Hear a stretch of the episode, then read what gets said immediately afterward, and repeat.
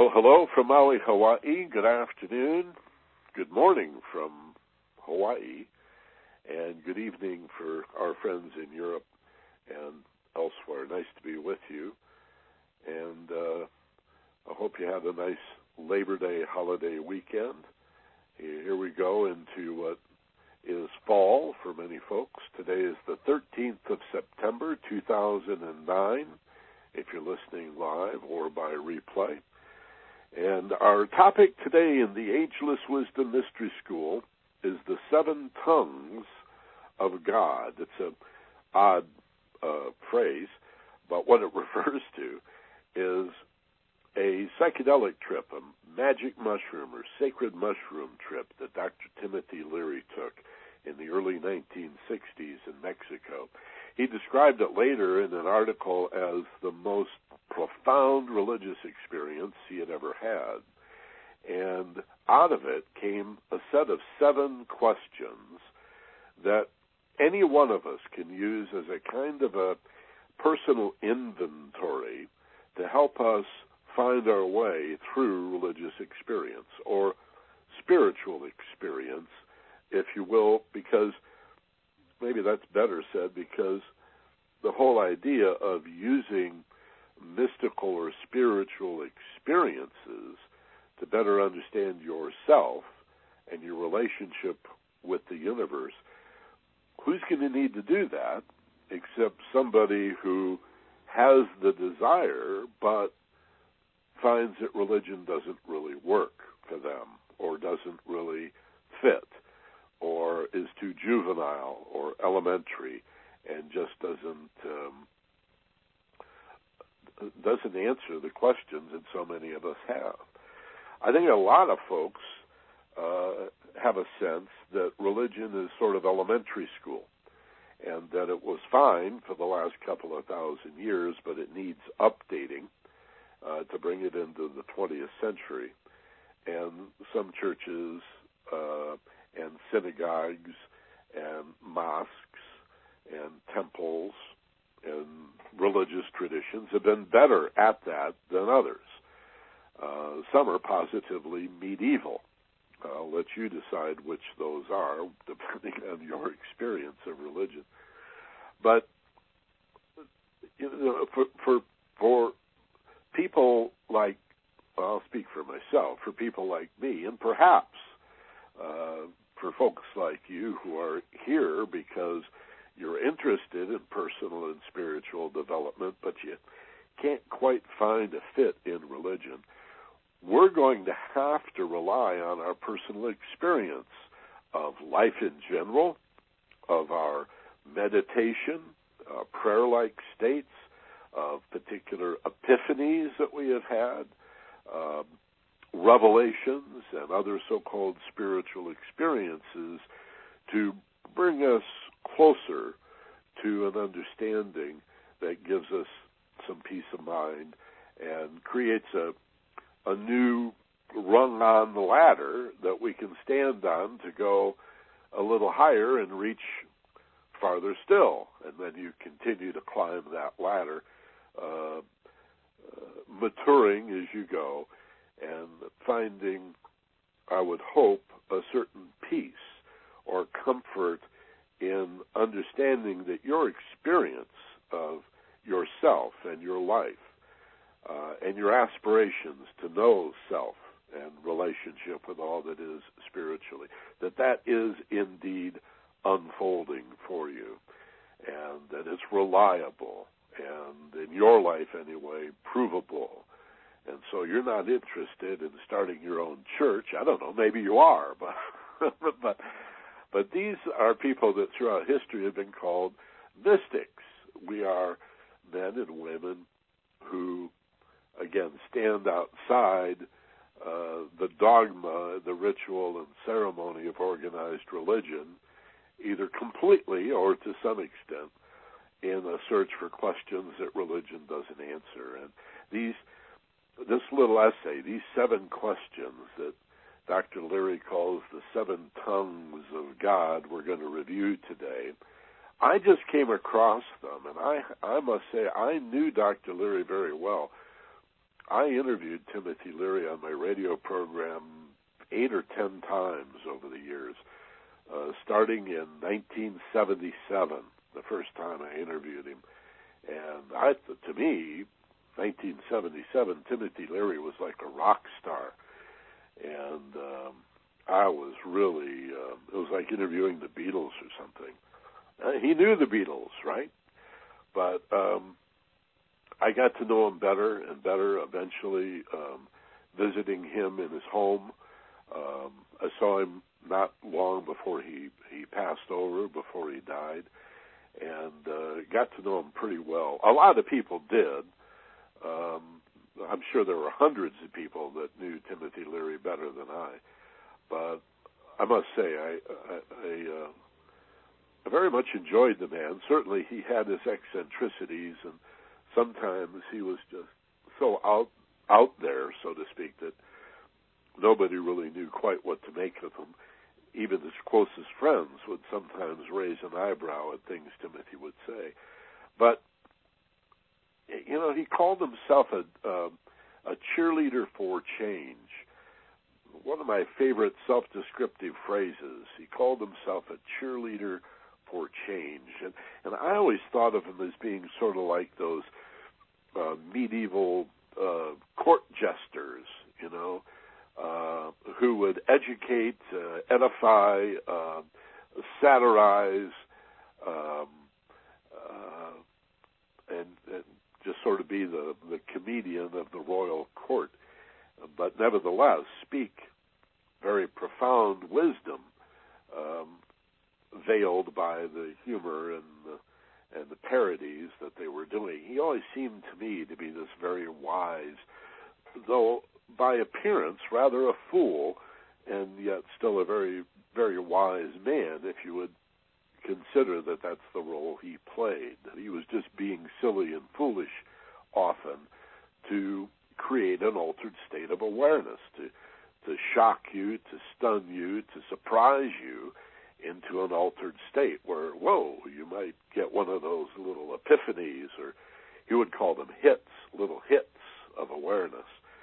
And bottom line, I liked him, and I miss him, and he's left a lot of wonderful literature, half a dozen books, and some of the more scholarly stuff that he's left behind, I think, merits review. So that's what we're going to do today. We're going to talk about these 7 questions, part of a personal inquiry or inventory, if you will, of who we really are as spiritual beings.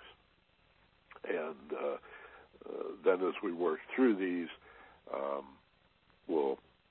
want to say go to the phones, but we'll check those of you who are listening by telephone to see if any of you want to be unmuted one at a time so that you can speak to me live, and also those of you who would rather use the web. I hope we get some people that are over their bashfulness, because everybody's been texting and submitting questions on the internet, but few have taken advantage of our ability to use the telephones as well.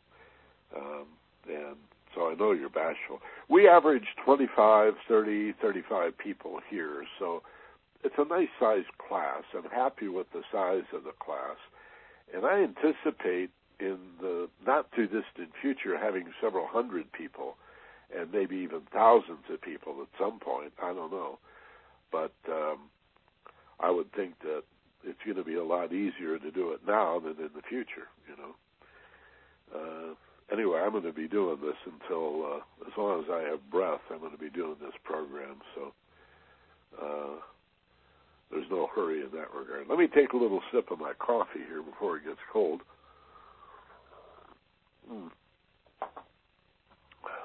Coffee this morning. And we'll begin our... it's really 7 questions that he asks, and let me make it clear as we get into these 7 tongues of God, or these 7 questions, that philosophically these are unanswerable. Now, a silly person or a cynic would say, well, then why ask it? Why spend time trying to answer a question that cannot be answered? Well, I think most people in this class know the answer to that because it's worth it. Because the process of trying to answer the question is edifying, is enlightening, is revealing.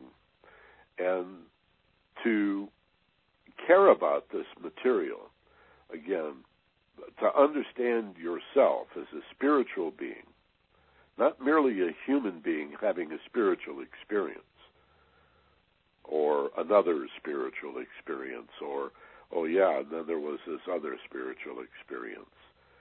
But instead, to be a spiritual being having a human experience is very different. Teilhard de Chardin said, you are not a human being who possesses a soul. You are a soul incarnated as a human being. Of course, that's a basic mystical position, that you are a soul that has incarnated. This, as we discussed a few weeks ago, is high heresy from the point of view of the Catholic Church and most Protestants as well. The pre-existence of the soul is a taboo subject. You're not even supposed to talk about it. Even though many of the early church fathers in the 2nd and 3rd century A.D.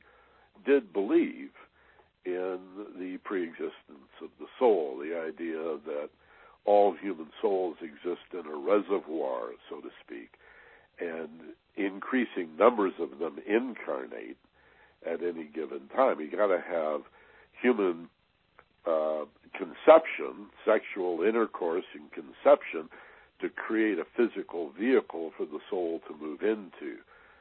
But there then is the question, is it a pre-existing soul that extends itself into incarnation, or does, as the Catholic Church teaches and many Protestants still believe, does God make or fashion a new soul every time a physical being is conceived in utero and then tucks that soul inside? It's very different, and the Church freaks out at the idea that your soul may already be in heaven. That's the big heresy. And that's why so many mystical Christians were killed during the Crusades and the Inquisitions.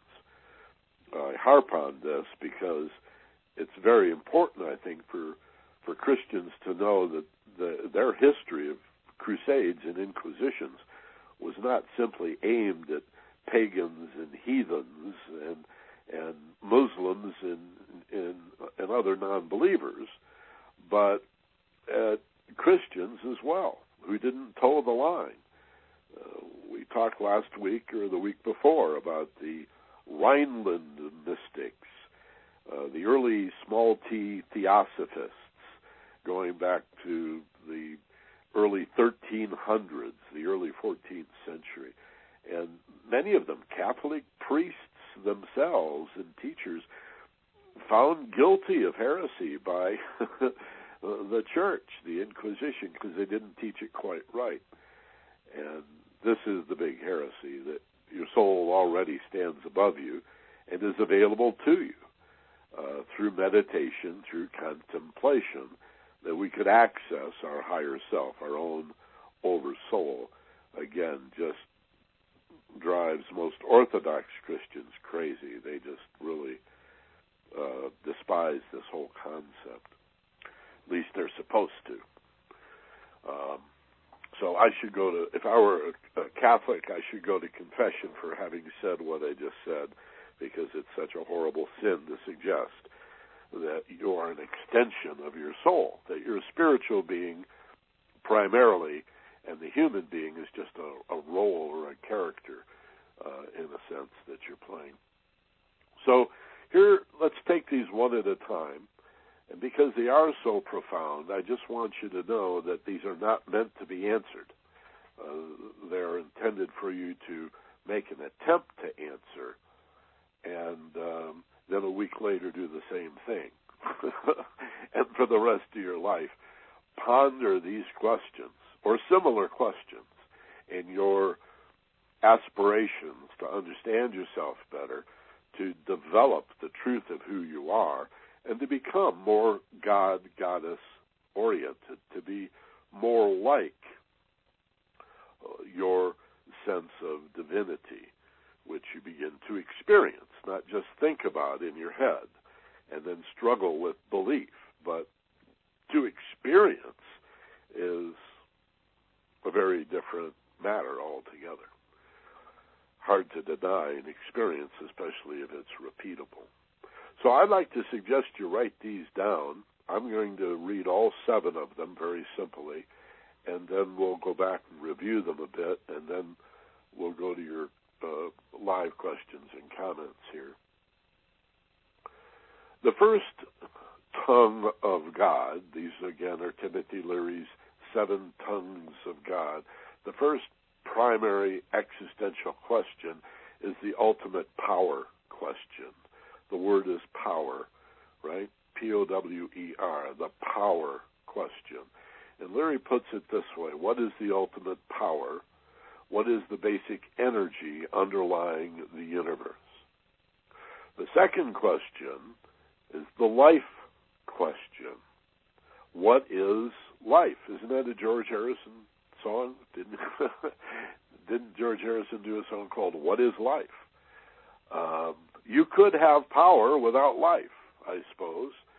Could you have life without power? I don't know. We'll come back through these in just a minute. So first is power, second is life. Third is, in a logical order, the human being. What is this thing to be human? You're part animal, but you get your own kingdom, because we can do things, many, many things, that animals cannot do, primarily to reflect upon our thinking, to form language and to use tools, to laugh, to have humor. Though this is somewhat debatable, there are some animals that are approaching this, but primarily animals act according to instinct and a so-called herd mentality. They're very psychic, if you will, and very aware of the group mind. Human beings have this, but have developed over this central brain, this reptilian brain, a neocortex, which is a brain that allows us to reflect upon our thoughts and our feelings. Most of us don't do it, right? But we have the capacity to do that. So we'll come back and talk about, in the mineral kingdom, the plant kingdom, and the animal kingdom, why do we need a fourth kingdom just for human beings on top of that? Why are we not simply animals? The fourth question is the awakening question, or the awareness question. Okay, nice Freudian slip there. The awareness question: how do we sense? What is the nature of experience? How do you know anything? This is epistemology. The awareness question, we'll come back to this. 5, what is the ego? Who am I? How is it that I am different from you? And how do I know you? How do I judge you? You could tell me your name and what you do for a living and what you believe. Maybe I could do the same thing, but internally, all of us, certainly most of us, I always come up short when I hear myself say all. Like, be careful. There may be people that don't ask these questions of themselves, but I think the vast majority of humanity at some point in their lives, and I think for many of us quite often throughout our lives, we're saying, well, who am I? Why do I care? What do I care about? Why am I here? And what in the world am I for? But the ego question, number 5, is really, who am I? Number 6 is, what are these emotions that I have? Okay. When you meet somebody on the street or call somebody on the phone and you say, how are you? you're asking them how they feel, not what they think. You ever thought about that? You ever felt that out? You know, how you doing is a request, not for what have you been thinking, although sometimes that's the way people will answer it. But, hey, how do you feel inside? How are you feeling? Right? A very different state than what are we thinking, yet both bear upon the being of humanness, human beings. So 6 is the emotional question, and 7, which I think is quite funny, actually, and in keeping with Timothy's sense of humor, is the ultimate escape question: how do I get out of here? This is, we talked about the fundamentals of Buddhism a month or two ago, and this, of course, is the great question in the East among the Hindus and Buddhists, which is, how do I escape this suffering? That life is full of suffering, adversity and conflict and anger and fear and enmity, hatred, vengeance, and all this turmoil. And a lot of us just, hey, I want to get out of here. How do I escape? If not, you know, suicide, if not killing myself, because there's a lot of beauty around me, and there's people here I love, and I don't want to check out. I just want to escape the suffering and the pain. What do I do about that? And one of the questions Leary asks in his essay on the 7 tongues of God is regarding the escape is the use of anesthesia, which could be like Michael Jackson using propofol to go to sleep until he, you know, goes to the final rest. Or for most people, having a drink, alcohol, you know, or smoking pot, or any one of a number of drugs and substances that in most cases are not treated very ceremonially. If you treat marijuana as a sacrament, as a medicine, the Native American Indians, so-called, the indigenous people of North America certainly treated tobacco as if it were a sacrament.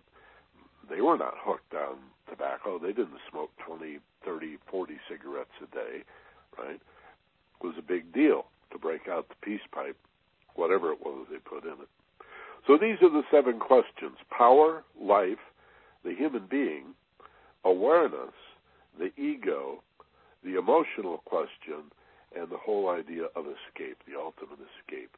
The 7 existential questions that came out of this, as I say, this magic mushroom trip that Leary did in Mexico in 1960. A friend of his was a professor at a university in Mexico City, and he gave Leary the psilocybin mushrooms, and he ate 7 of them. But maybe that's why he came up with 7 questions. He ate 7 of these mushrooms and had this profound religious experience. It's not surprising, then, that many of these psychedelic drugs have been used by indigenous peoples around the world as sacraments, whether it's just mentioning tobacco here. That's not such a psychedelic drug, but certainly the Native American was aware of cannabis. It was about the only thing George Washington grew was hemp, and they ate it and made milk out of it and used it for fiber, wound it into rope and made cloth out of it, and you can squeeze it for the oil and get energy out of it. It's an incredible product, which is part of the reason it's illegal. It's not just a conspiracy of alcohol industries getting together to outlaw pot in the mid-30s after thousands of years of nobody having any problem. Your grandmother probably made tea out of cannabis. They used to sell it over the counter for the longest time, centuries. And Grandma would go down and make a soporific, is the word that was used back in the day. A soporific was a little tea that Grandma and Grandpa would make to ease their nerves, so to speak. And soporific really means to allow somebody to sleep as a sleep aid. And so lots of folks do that, too. They don't want to smoke pot, but they'll make a tea out of it or bake it into cookies or brownies or whatever. A lot of the cannabis clubs are selling cookies and brownies now. So there are so many, the psilocybin mushroom, the peyote of the cactus buttons, ayahuasca in Central and South America, various drugs in Africa, opium, out of which heroin is made. Where we get into trouble with each of these drugs is where the natural medicines, if you will, are refined and made into some sort of, well, like a powder. Like cocaine's a great example. The Indians of Bolivia and Peru have been chewing on cocaine, coca leaves, to help them climb in high altitudes and work in the thin air and no problems, right? But when you refine it and make it into a powder and start to smoke it or, you know, toot it up your nose, it's a very different problem. Same thing. It's one thing to smoke opium. It's another thing to mainline heroin. Same drug, but it's when it gets refined, that's what Westerners tend to do with things. We want to refine it. We want an extract. We want a tincture. We want something much more powerful out of it. And that's where we get into trouble. So indigenous peoples have used chemicals naturally occurring from the garden, right, from time out of mind to at least alter, if not expand, their awareness. That's the whole purpose. So here comes what Timothy would certainly argue is a very significant and legitimate religious experience out of ingesting these mushrooms. And out of that came these 7 questions. So let's just take a look at them, because again, I can't answer these questions for you. I'm just introducing them to you as, well, as I've already said, as open-ended questions that you can use repeatedly in your life to, it's like spiritual calisthenics. It's a spiritual workout. You know, you do a couple of reps and then you rest and then do another set, a few more reps and then you rest and you develop the muscle. Well, spirituality is not a muscle, but it responds in a similar way. The more you work at it, the more open you become, the more you see, and the more you understand, even if what you're understanding is difficult to put into words. Maybe in some cases impossible to put into words because there are no words. Not enough people have had the experience to even begin to coin the words for it. Speaking of my drug of choice, sometimes tea, today it's coffee. All right, so let's look at power, first of all. The idea of power existing brings up, for me anyway, and for many people who've studied the mystical traditions of the world, the idea of power as even standing above, or what's the word I want? Not primary to, but necessary for the existence of the first element of the Trinity, which is the Father aspect. Now, Christianity tends to be a Trinitarian religion. Within Christianity, there are Unitarians who believe that there is but one God. And even the Trinitarians will say, well, there is but one God, but this God has three parts. Christians have emphasized the role of Jesus and equating the Son to the Father in such a way as to create a lot of unnecessary confusion. So the Father aspect of God is easily lost in Christianity. I know someone that teaches, for example, in a Catholic school called Christ the King. And I said to her not long ago, I said, well, what does that mean? And she didn't really, she just sort of mumbled, and Christ is the King of us all and our personal Savior. And I said, well, wait a minute. If Christ is the King, who is the Father? I thought Christ was the Son, which would be the Prince. Is not Christ the Prince of Peace? Now you're making him the King. And if you're going to ignore the Father and say the Son and the Father are one, then why did Christ teach people to pray to the Father? Christ only taught one prayer. And it starts out, Our Father, who art in heaven, hallowed be his name.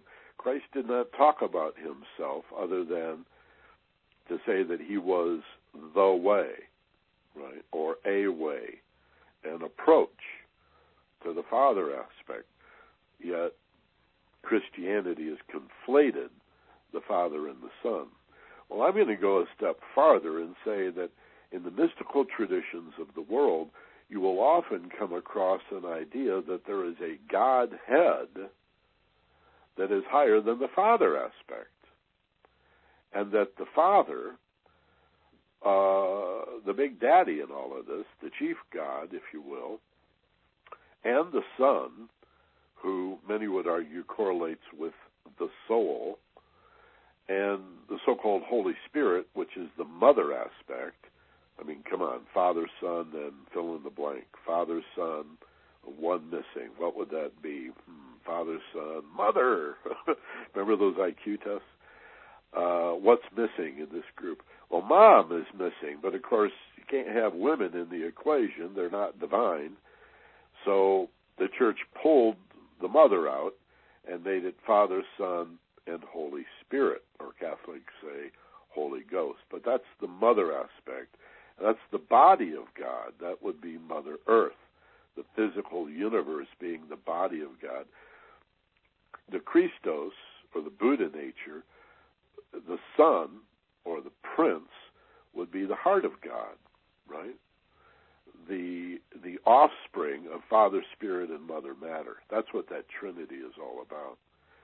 But to argue the question of power, the first of these ultimate existential questions, is to say maybe there is a Godhead, or an ultimate, capital P, power, that this Trinity, or this Father aspect, or the one God, whatever name you have for him, her, it, draws upon. Maybe there is this cosmic blast furnace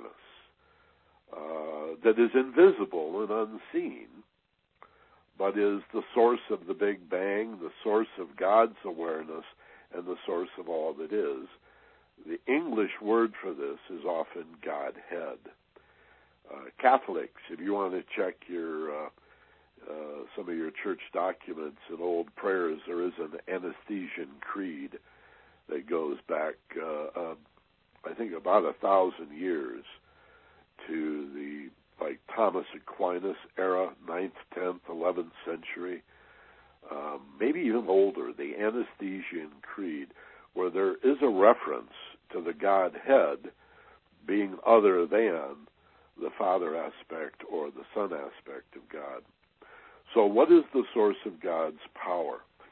And Leary's questions are, what is the basic energy or power that underlies the universe, the ultimate power, the power that moves the galaxies, but also, on a subatomic level, what is the power in the nucleus of the atom?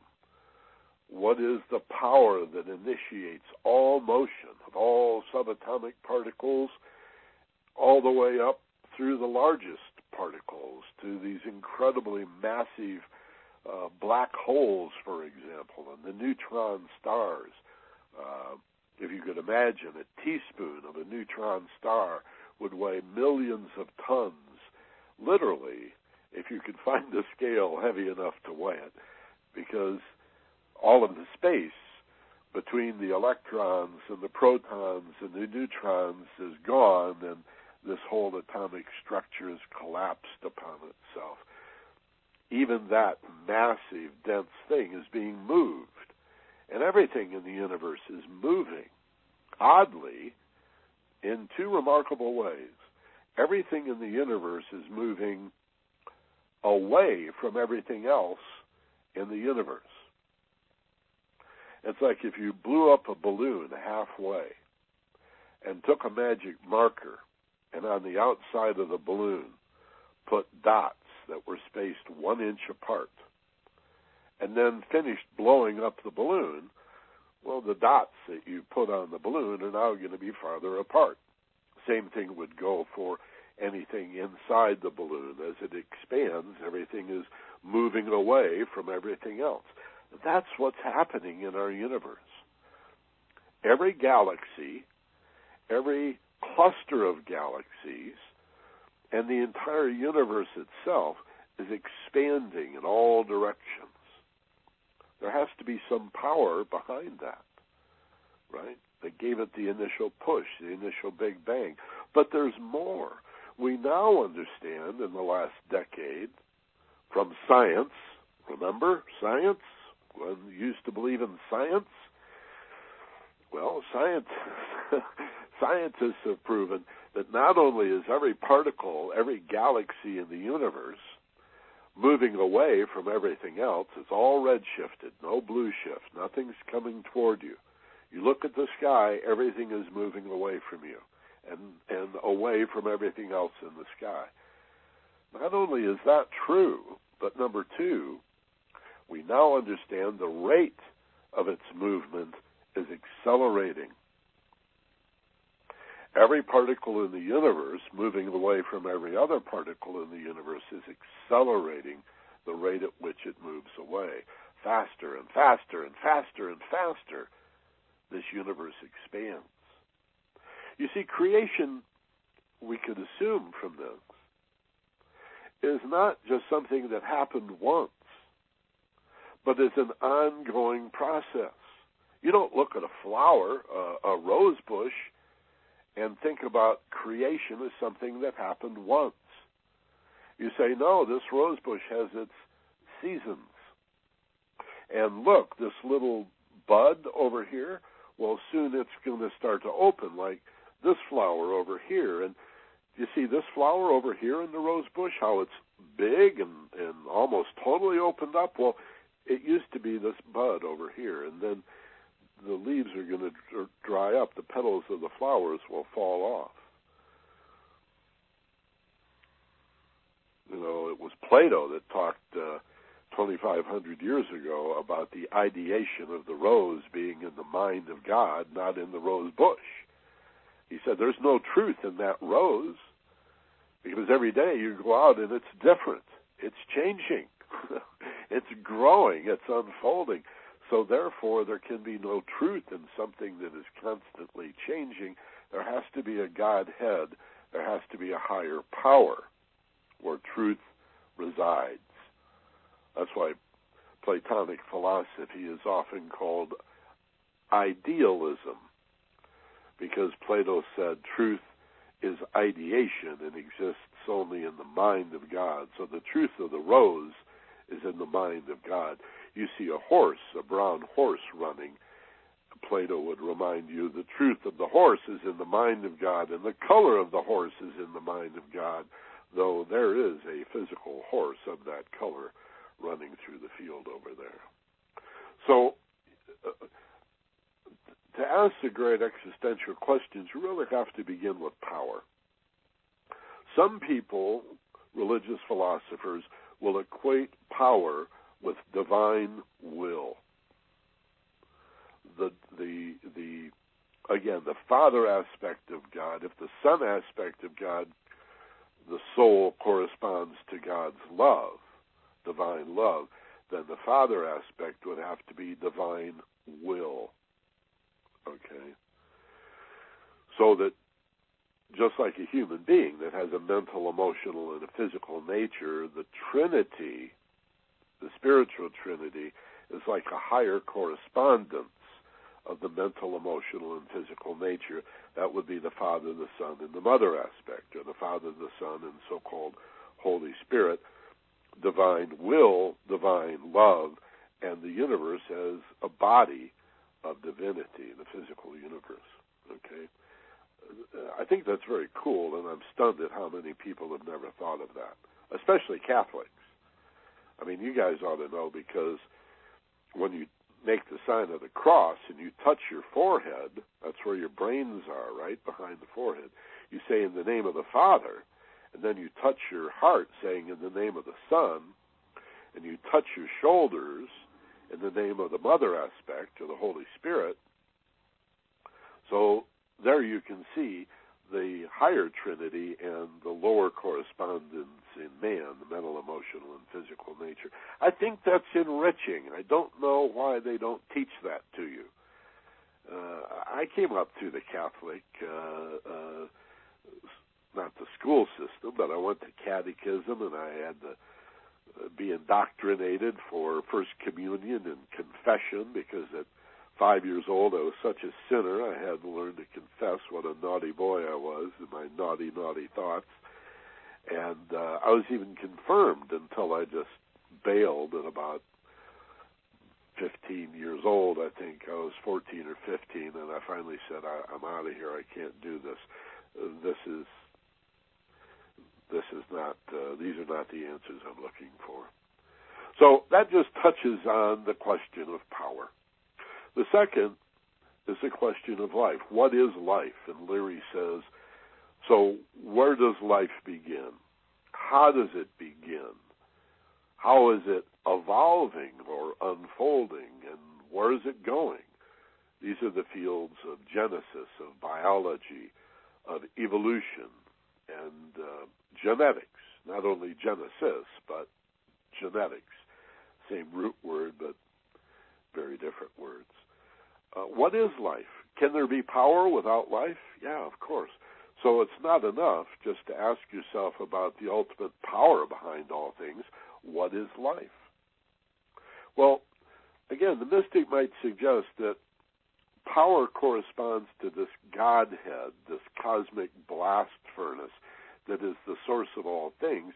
Life would have to begin with the awareness of a so-called God, the consciousness of the all that is, if you could imagine such a thing. This is more likely to correspond, I would say, with divine will than the first question of power. But again, who's to argue who's right or wrong with this stuff? These are not that kind of question.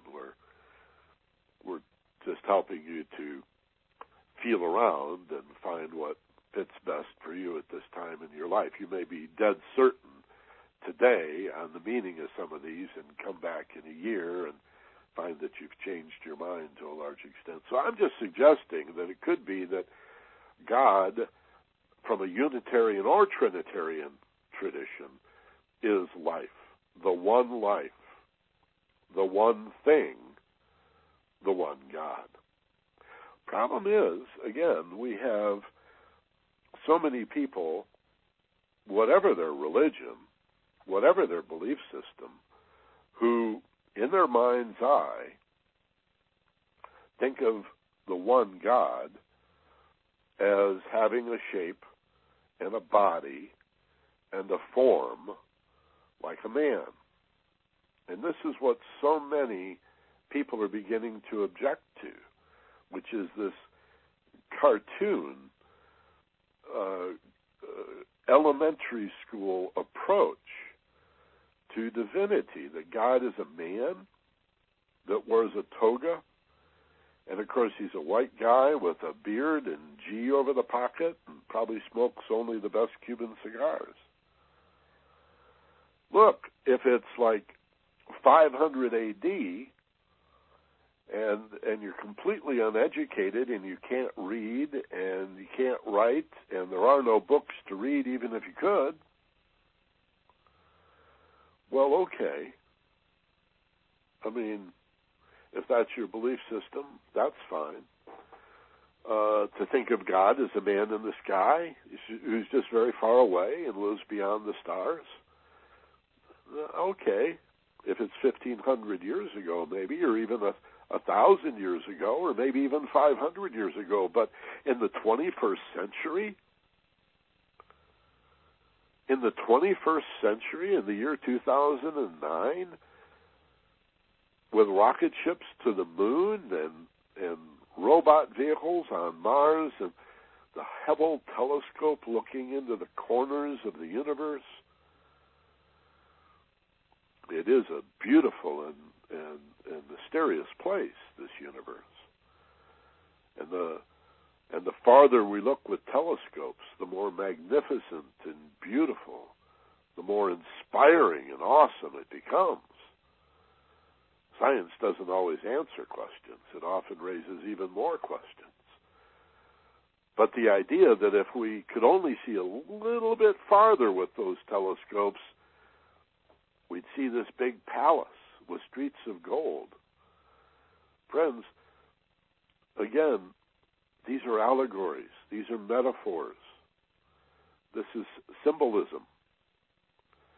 And so at some point, all religion has to grow up and take the truth that is found in religion, retain that and bring that forward, while we drop the literal, or if you will, fundamentalist literal views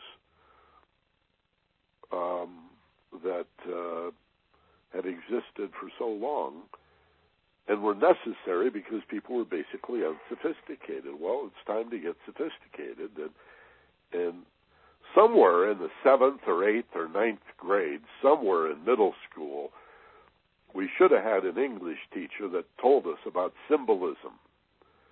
And then you took some English lit and some American lit in high school and maybe college, and you studied even more the allegory and the metaphor of symbolism. I always get a kick out of the born again saying, wow, you're supposed to take the New Testament literally. We believe that's the Word of God. You have to take it literally. Really? Well, how about that passage in Matthew that says, don't take any of it literally. You have to take that literally. And understand it says, I think it's the 13th chapter. I'm not much of a Bible beater here, but I think the 13th chapter of Matthew, somewhere in Matthew, it says very clearly, somebody asks Christ, why do you teach in these parables? He says, well, because this is difficult material, and it's how else am I going to reach the masses but by telling them these stories? So even in the book it says don't take this stuff literally, okay? Proving that, again, most Christians never read the Bible. I think they'd be stunned if they did. All right. Third question is the question of the human being. So if the first is power, and the second is life. What is life? And I'm suggesting life may be what people call God. Then the human being is one of the life forms, one of the forms of life, or the expressions of God. This is difficult to discuss because, again, we have a view of not only God separated from its creation, and very far away at that, but the idea of the human being within that universe being separated from God and suffering that alienation and separation as if God is, again, very, very far away. And by all appearances, if we rely only on our physical senses and sensation, every form is separated from every other form. And And if you bring two objects together into the same place at the same time, they're not going to occupy the same space at the same time. If they're solids, gases could, liquids could. But you're driving your car down the freeway, you want yourself to be in a separated form, right? And so there's a certain reality to that. The problem is that we still think of man and all other things or forms, the animals and the plants and the minerals, as having been created by God, as if God could then stand outside its creation.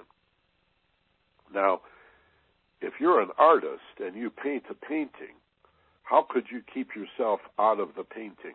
Yeah? If you're a singer and you sing soulfully the song that has meaning to you, maybe one you've written yourself, how could you stand back from your creation and not exist, some part of you, in that song? You see? So whatever we express of ourselves, whatever exists, we're going to be in that expression. Therefore, wise women and men have said, how could the Creator stand outside of its creation? And why would it want to?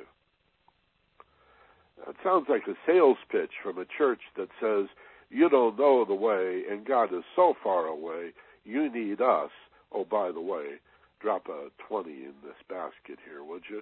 You need us to help you find the way. We'll show you. And the church inserts itself between you and the divine, attempts to insert itself where there is no space or place to insert anything. You're not separate. I like the line from Sufi mysticism that says, that which you call God is closer than your own breath. You see? So, a word that's been used in philosophy is, instead of create, is to extend. If you think of the Creator extending itself, not as a person, but as a power, as a force, as a consciousness, as an awareness, as a life force, expressing itself, extending itself into creation, then that cat over there is not a cat created by God. It is a form that is currently connected to and could not be separated from the Most High, that represents the catness of God. And these dogs over here are not separated objects. They are the dogness of God, the part of God that needs to be a dog and express itself as a dog. As a human being would paint a painting of clouds from a place of trying to experience itself as a cloud. What would it be like to be a cloud and to put that quality into the cloud?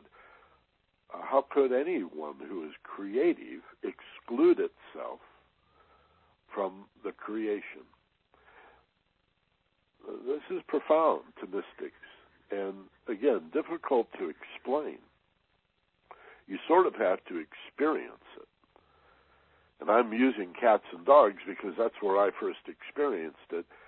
I was watching one of my cats stretching and yawning in this little sliver of sunlight that was coming between the Venetian blinds. Back when I lived in L.A., this is years ago, and it was early in the morning, it was sort of cold, and this one little sliver of sunlight is coming through the shades, and the cat finds it, right? And lays in that bright sunshine to try and get warm, and then does one of those kitty yoga stretches and yawns, and all of a sudden I saw it. That's God as a cat. God didn't create cats. God is cats. But I don't know how else to say that. I don't know how to communicate. You have to have done the preparation necessary to have a sense of what I'm talking about. But maybe you have it, maybe you haven't, and maybe you're light years beyond where I am. Maybe I sound juvenile to you. But that's still a long way away from God as some sort of wizard waving a magic wand and suddenly, poof, the world is populated by cats, right? Or dogs, or willow trees, or roses, or planets, or stars, or anything else. That need to be, that need to express. This is sort of the way I approach these first few questions. And then number 4 is awareness. And this is Descartes, I think, therefore I am. My friend, the late Dr. David Viscott, would say, he challenged Descartes, how about I feel, therefore I am, David would say. And Leary says of this question of awareness, how does man sense?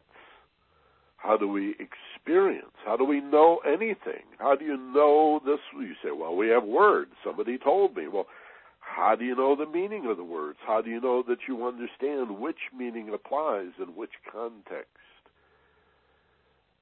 And this is epistemology, but it's even neurology. How does the brain interpret these vibrations, these frequencies of energy that hit the eyeball as colored light, and then the brain organizes it, accounts for the parallax between the eyeballs, gives you depth of field and depth of perception from this stereoscopic view, and then you got 2 ears, you even have 2 nasal passages, and then in addition to the olfactory, to the ability to sense fragrance, you have the gustatory, the ability to taste. You have the kinesiology, the kinesthetics of being able to touch and feel tactilely, texture and temperature, plus the senses of seeing and hearing, which we rely on most. But awareness stands above all of this, you see. In Hinduism, there is a distinction made between awareness and consciousness, in that awareness is usually capitalized as the awareness of the Most High, the Most Divine, and consciousness would be that awareness from a particular point of view. So the individual is conscious, and the totality is aware.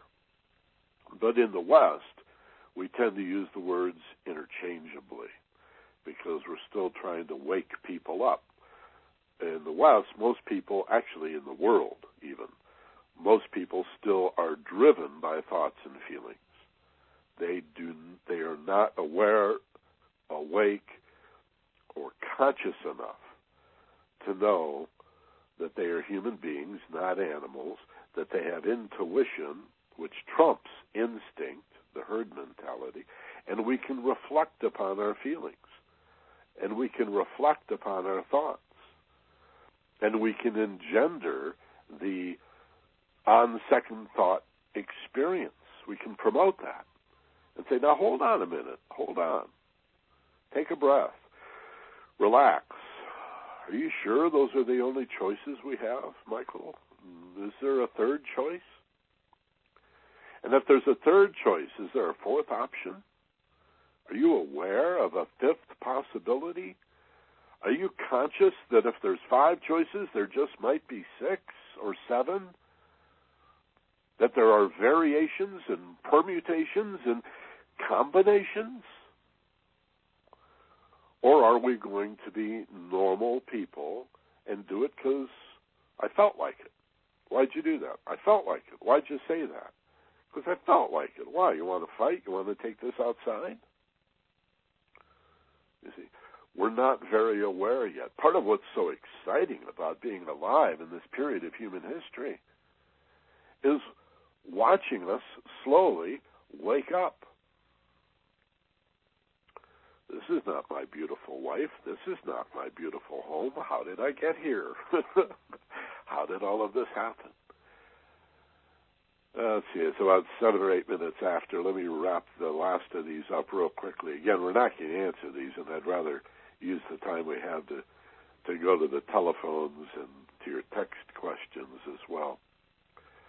So these initial existential questions, the ultimate power, the nature of life, who or what is this human being thing, and the awareness of the human being, this leads to 5, which is ego or identity. Who am I really? Now that I'm starting to work with this guy, this idea of life leading to a special kingdom called human beings, and that leads to awareness. Number 5 is ego. And ego is simply the part of your awareness that identifies with the separated self, with the mortal self. Ego is not eternal. That would be soul.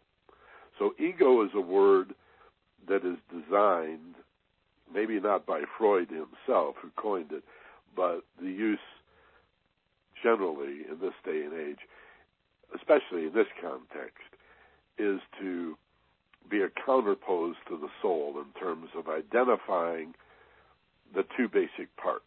In other words, within this ultimate oneness, this one life, this one thing. Number 2, what is life?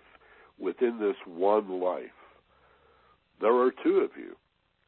There is the awareness, this is question number 4, which is eternal and infinite. This is the higher self. This is the soul. This is the love of God. This is why Christ said, you're all children of the Most High. And then there's the much more common and troubling aspect, which is the part of the self that identifies with the separated form or the fleshy being. That's the ego. The difference is the awareness of self is very inclusive and love-based. It's a you and me awareness. The ego is very separate and exclusive and is a you or me worldview. I think that's very handy to keep in mind. Which of me is which? Well, if you're coming from fear, you're in your ego place. If you're coming from compassion and forgiveness and harmony, love and peace and justice and truth and all of that, a you and me world, can't we just all get along and harmonize here?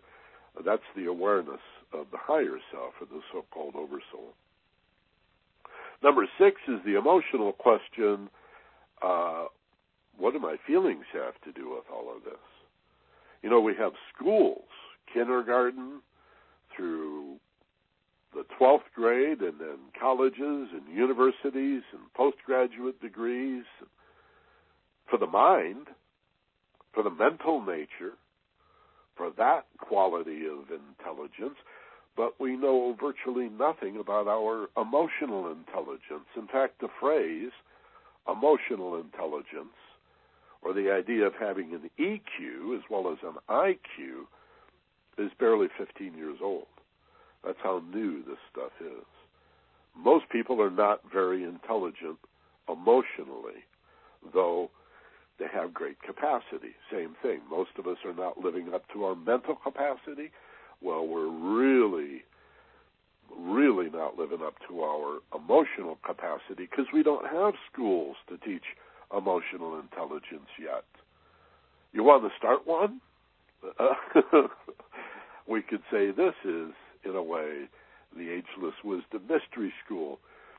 The history, the tradition of mystery schools have been to include some training on emotional management and emotional intelligence. But suffice to say, for this brief discussion, let's just say that mental intelligence tends to be objective in a matter of logic and reasoning and deductive thought. Emotional intelligence is very subjective. If the mental is objective, the emotional is subjective. It's very personal. I don't expect my feelings to correspond with your feelings. Although we can think like other people, you tend to feel pretty much like yourself. So there's a portal there. and the emotional nature is a way for the mind to access the soul. Isn't that interesting? That the mind really has to access the emotional nature to find the soul, or the higher self, or the awareness that stands above and behind, or maybe beyond all things. Metaphysics means beyond physics, above or behind. But you go out through the heart, through emotional intelligence. Develop your mental intelligence all you want, but to know yourself as spirit, you have to begin to develop the emotional intelligence as well as a portal to that which remains when you quiet the mind and calm the emotional nature. Don't you see? If you still the body, quiet the mind, and calm the emotional nature, what remains is a quality of feeling that is not emotional or mental or physical, but a quality of awareness that is approaching the truth of who you really are. And 7, escape. Well,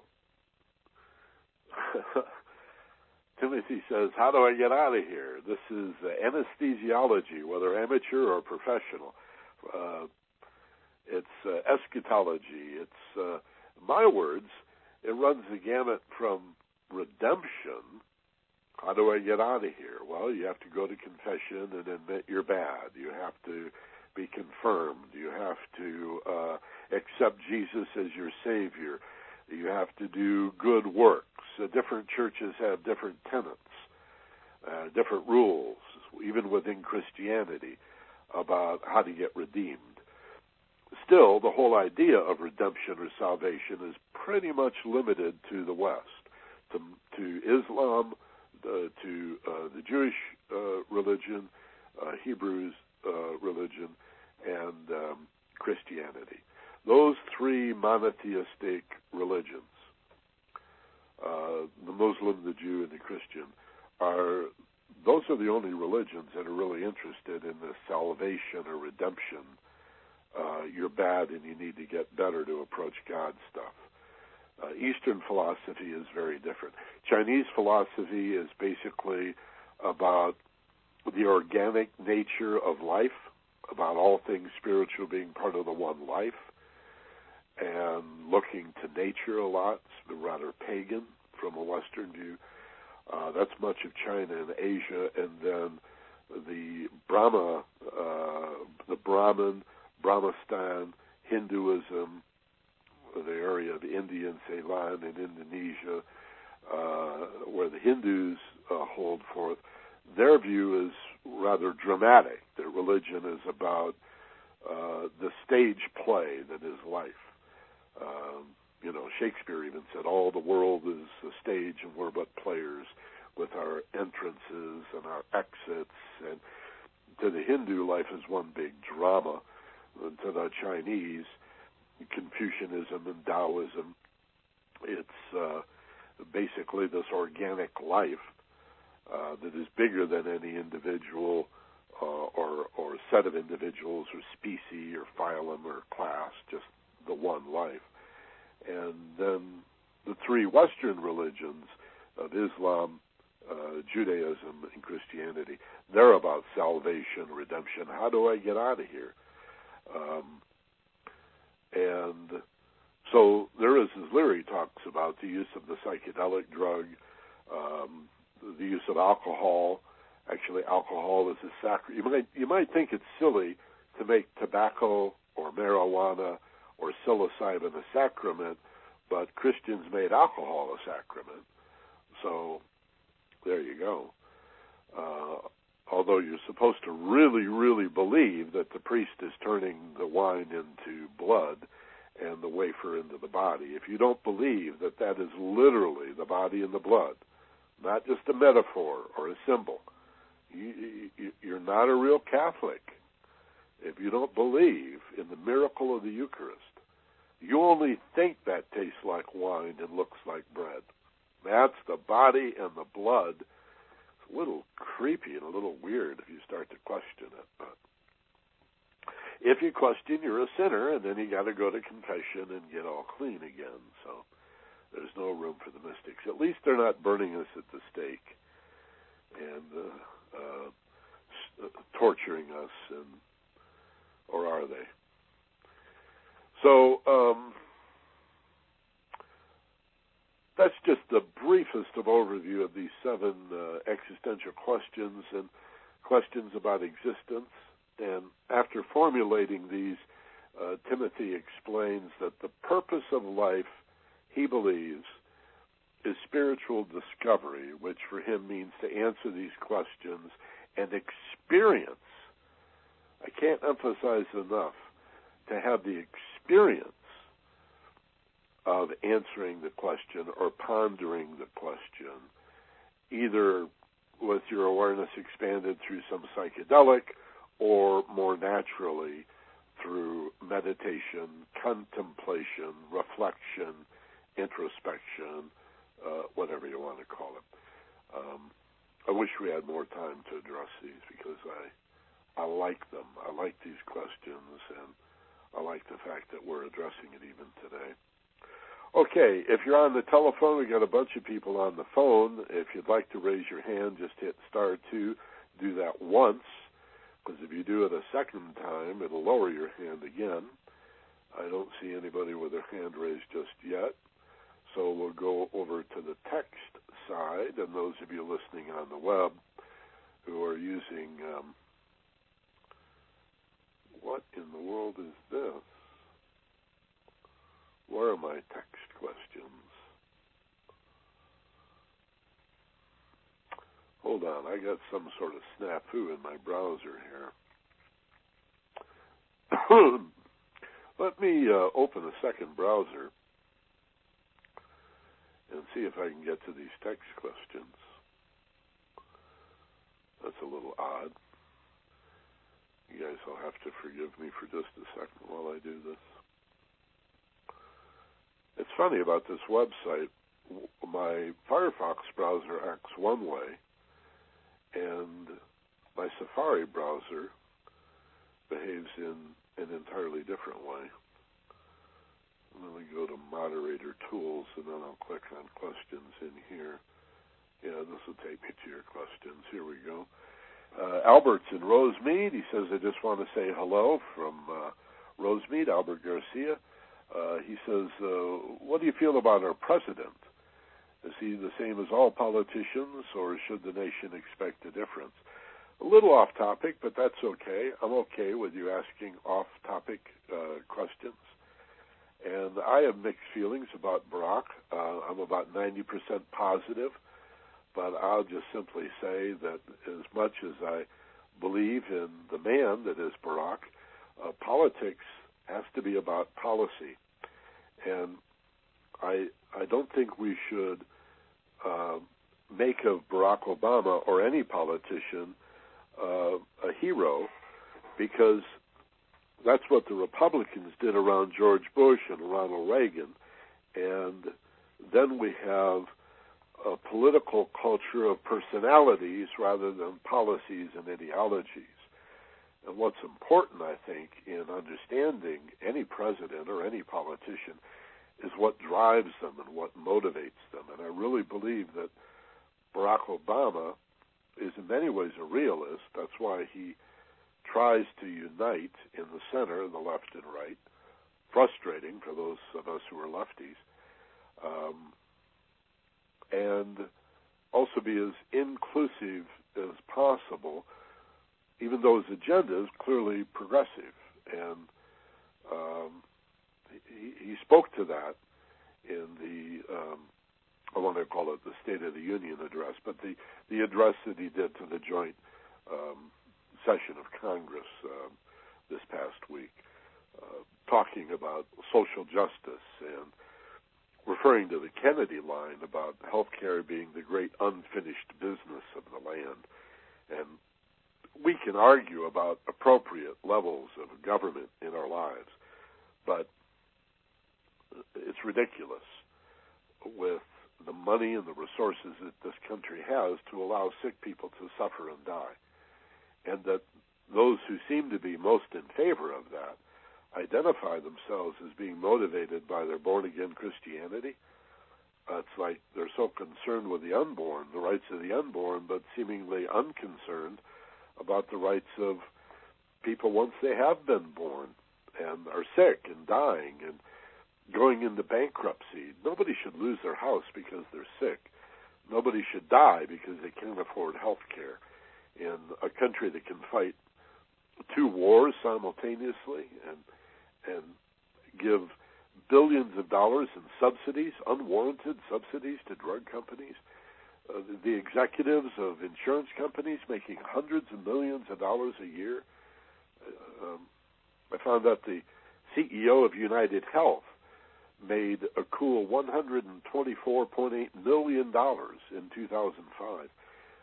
How do you earn over $1 million a month?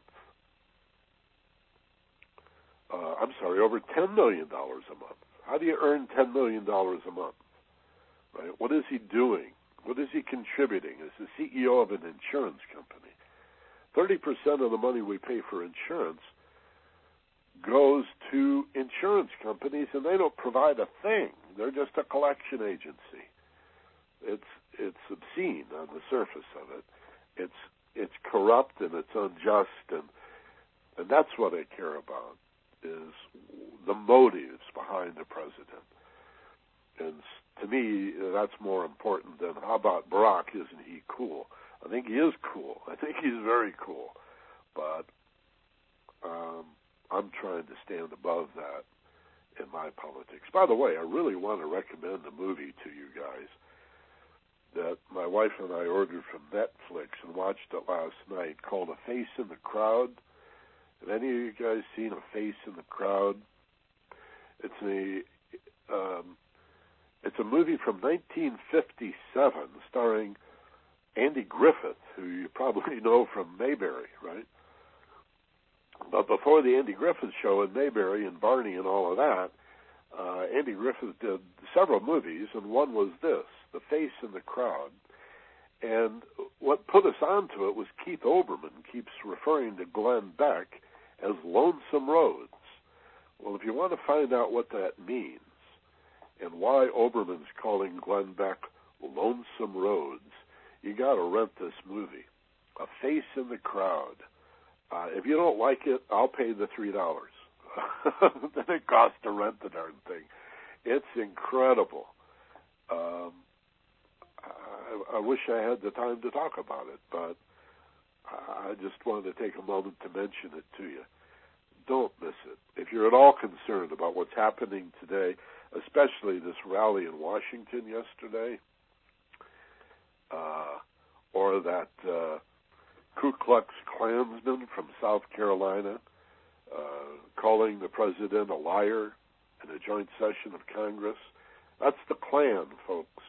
That's not the Republican Party. The Klan is pretty much all that's left of the Republican Party, and I think we should know that.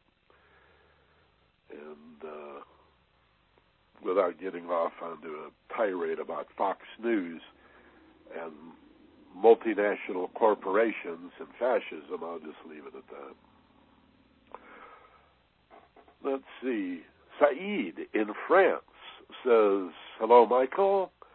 This is Saeed from Lyon, France. He said, I used to listen to you when you were at KPFK. Still enjoying to hear you now.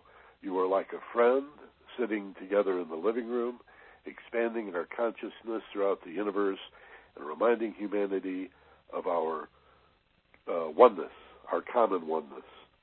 I hope I'll meet you and share a gathering one day. Well, thank you, Saeed, from Lyon, France. Very nice to hear from you, especially this late at night in France. It's got to be about, 12:30, 1:30 in the morning there. Thank you very much for being with us. Carol Postel is with us from La Habra. She says, hello, Michael. Hello, Carol, as always. Robert Fiegel in Irvine. Aloha, Michael. Great topic. Says, I recently passed up a great opportunity after some self-introspection. I now realize that the real reason for passing up the opportunity was fear of the unknown. The real problem I'm now having is regret. for not going forward and missing out on the chance for new growth and experience in my life. What is the best way to overcome this regret? Thanks for the great class. Have a magical week of peace. And thank you, Robert. This is an easy one, actually. The best way to overcome regret is to release it, to let it go. You don't have to conquer it. Just drop it. And the way to drop it is to identify it as more of the same. It's just more fear of the unknown. So the regret is the new pattern that your brain has invented to prevent you from risking the new opportunity. You realize that turning your back on it initially was fear of the unknown. Hold on, I got to extend this class a little bit here. I'm going to get cut off. I may get cut off anyway. This doesn't seem to want to extend to me. But if I do get cut off, my apologies. Aloha. Hopefully I can stay here for a minute. And now it's just being called by your brain regret, but it's still fear of the unknown. So call it what it is. It's not just regret. It's more fear of the unknown, more of the same. Face it.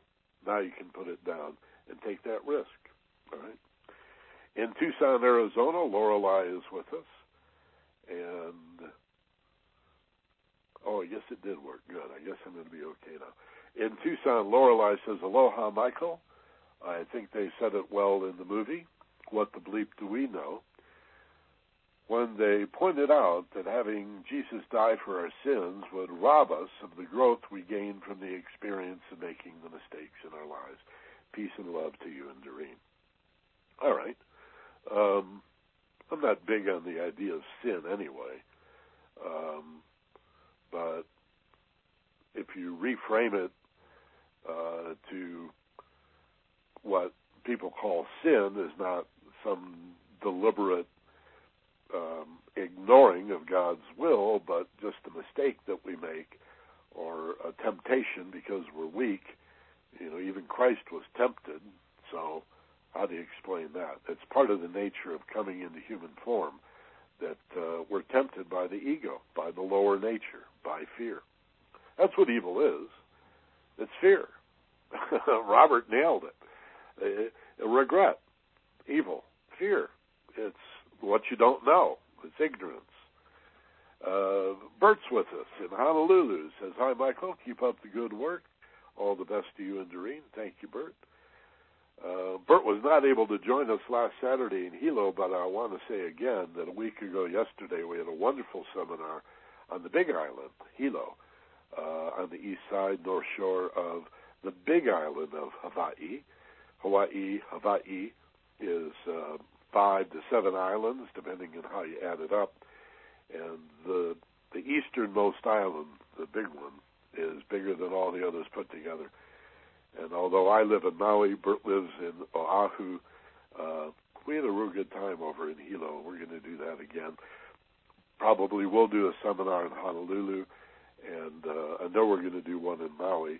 These are little half-day seminars. I'll be sure to let you guys know far in advance when we do the week-long next spring or next summer, 2010.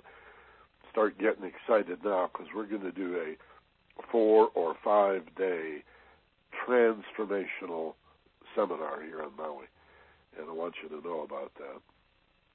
Up in Apple Valley, Don is with us. He says, powerful class, powerfully moving class. Thank you, Michael. And hola to you and Doreen. Thanks, Don.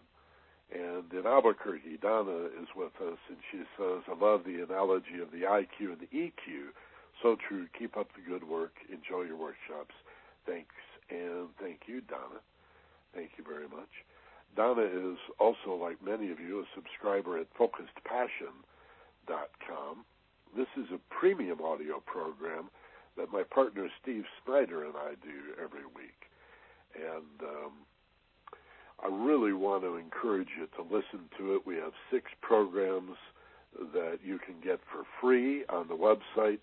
If you just leave your email and your first name, we'll send you 6 full programs premium audio programs. These are studio-quality programs, compelling conversations. That's the way Steve and I describe it, compelling conversations and guided meditations, too, on personal development, a lot of practical tools and techniques. And if you find this class to be, very esoteric but not very practical in helping you with your daily life, what you want is the premium program as well. And that's how we do all of this other stuff, this free webinar every Sunday and all of the free articles and the newsletter. What do we ask for that? A donation of 99 cents a week. $3.96 a month at FocusedPassion.com. That's pocket change. If you can do that for us, that would help us stay ad-free in all of these programs and allow us to, I'll tell you right now, we have a lot of very happy, satisfied subscribers and contributors, but not enough to pay for what we're doing. And to be able to grow this and to do more promotion and more publicity and even more free stuff and to keep it all free from advertising, that's the way to do it. Kick 99 cents our way at FocusedPassion.com, okay? And if you want that program and you don't have 99 cents a week, would you let me know? I'm not going to tell anybody you don't have $3.96 a month. I will give it to you for free if you really can't pay the $4 a month. Send me an email, mb@theagelesswisdom.com. Say, I'm unemployed. I'm between jobs. It may sound silly, but I don't have $4 a month. I'll hook you up, right?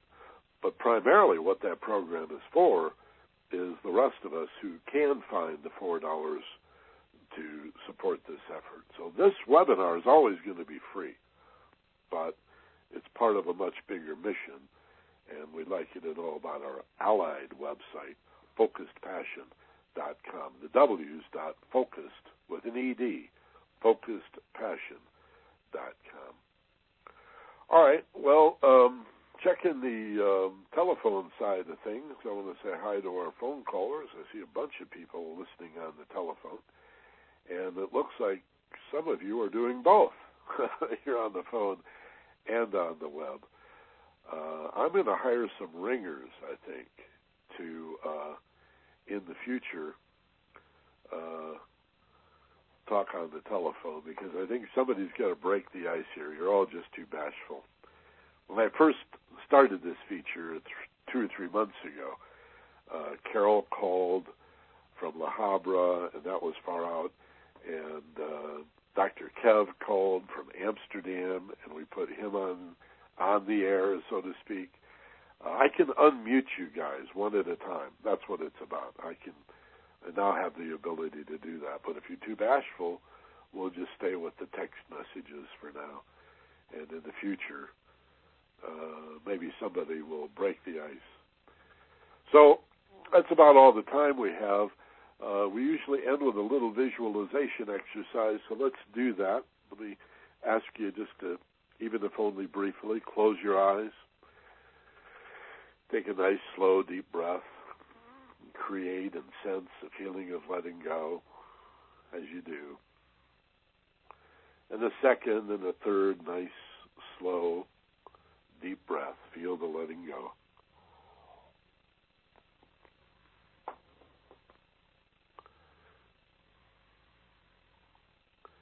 Imagine in your mind's eye, your eyes are closed now, right? But in your mind's eye, I want you to imagine being in a beautiful place, a forest, a meadow, a beautiful isolated beach, maybe high in a mountain or deep in a valley.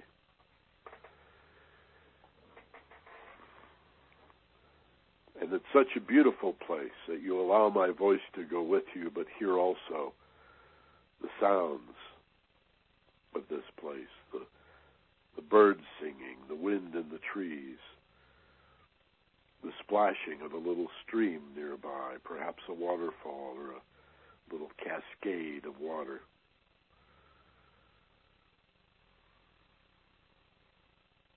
remember times that you were this far away from the city into nature and feel safe and relaxed. And simply reflect upon the questions that we've asked today from this model offered by Dr. Leary called The Seven Tongues of God. And consider the power of life and the power granted to you to be in this life, to be effective, to be aware, to accomplish things, including your own growth. Consider the power behind it all.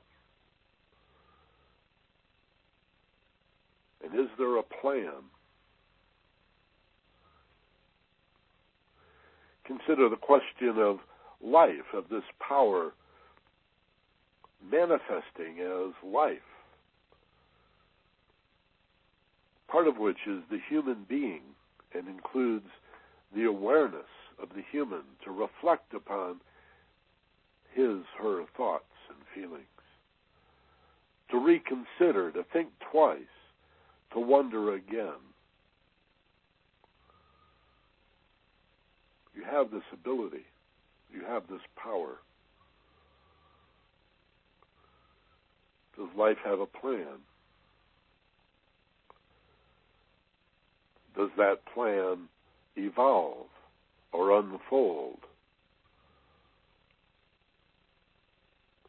Are we evolving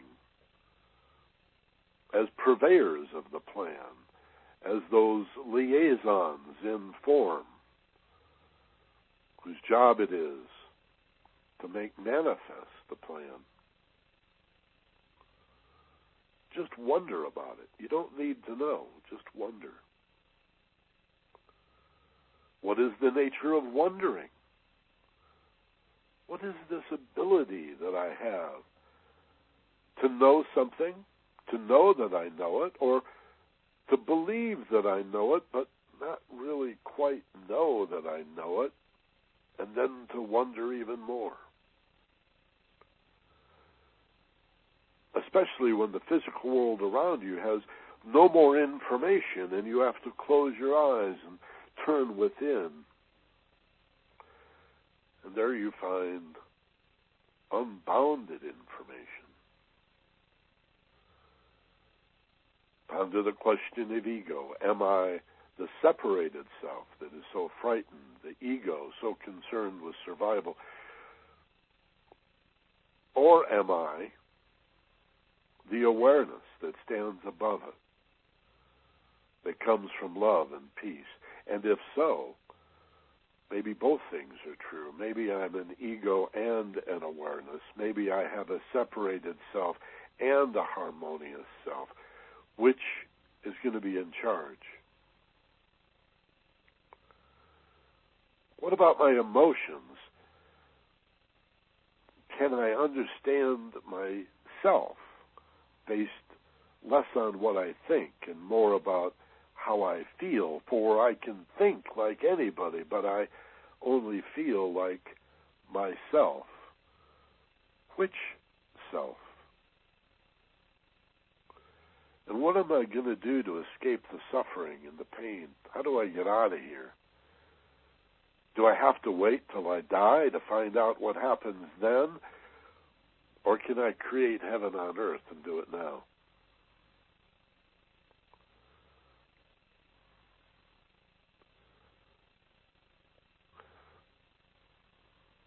The reason to ask these questions in meditation,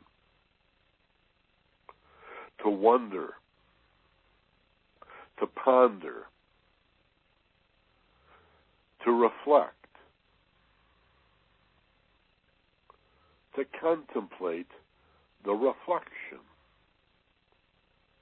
of reality in your mind as reflected by your mind, to peer into that inner mirror is to consider that the mind with which you search for meaning and purpose, the mind that looks for God, just may be part and parcel of the mind with which God creates you.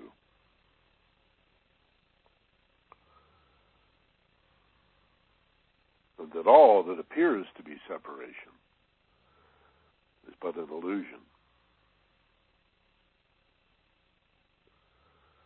And that feeling safe and relaxed, at peace, and to feel love as conscious awareness, to be aware that love is consciousness, to be conscious of love as so much more than an emotion, but rather like an electromagnetic force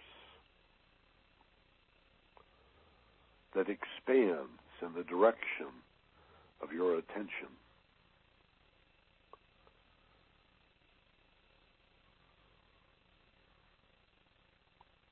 Is to set an agenda for this kind of introspection. And even if you don't get answers, there is development in the wondering. And every little piece is helpful.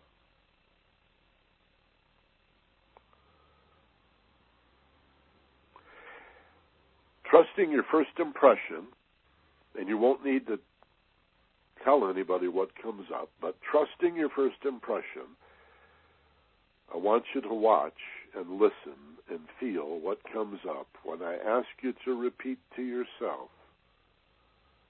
You fill in the blank. Most truthfully, I am, fill in the blank. Most truthfully, I am.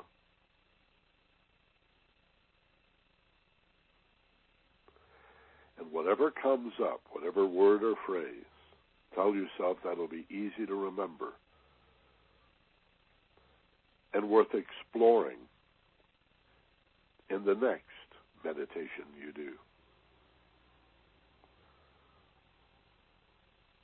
And telling yourself one more time how easy that'll be to remember, take a slow breath,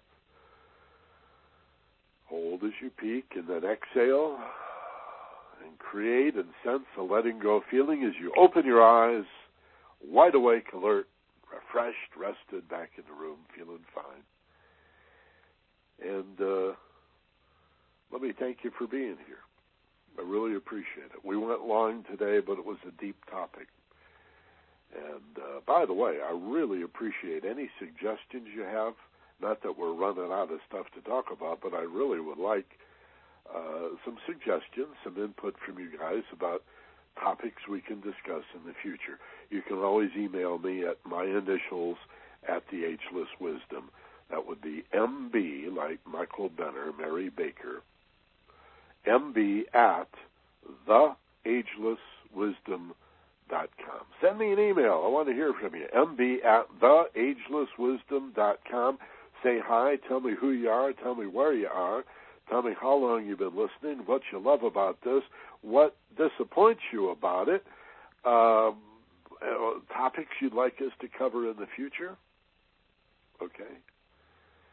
And, again, if at all possible, everybody can go to FocusedPassion.com and get the free stuff, right? So put into your browser with the ED, focused, the W's dot, FocusedPassion.com. Leave an email and a first name and get the free stuff. 6 free programs. They run almost an hour, 45 minutes to an hour each. They include meditation, studio quality, Steve and I in conversation, not a lecture. You're eavesdropping. We've done the work for you. Combined, we have 70 years of research into personal and spiritual development. And for 99 cents, you can help support this whole program, this webinar here as well, all the free ebooks and articles that we have, the newsletter, the archives, the blogs. Help us out if you can at 99 cents a week. And if you want these programs and you really cannot afford $3.96 a month, let me know. I'll hook you up. We just need some way to stay ad-free. People want us to put ads, and it's very tempting. They want to advertise here. We'd rather not. So, you know, together Steve and I have found a way to monetize this till now, and most of it, almost all of it, comes from sustainers, subscribers, just like KPFK, just like we did in LA. So that's all. Every once in a while, somebody wants to give us more, and that's cool too. But 99 cents a week, $3.96 a month, it's easy to unsubscribe. You can control your account with the buttons right there on the web. You can turn it on and off anytime you want. And you can listen on the built-in player on that website to your free programs, or send them to iTunes, or use your browser. It's so easy. We've really simplified it. And with that, thank you for listening. Thanks for being here. Hope you'll join us next week. Be gentle, love life, and take care of each other. Aloha from Maui. This is Michael Benner.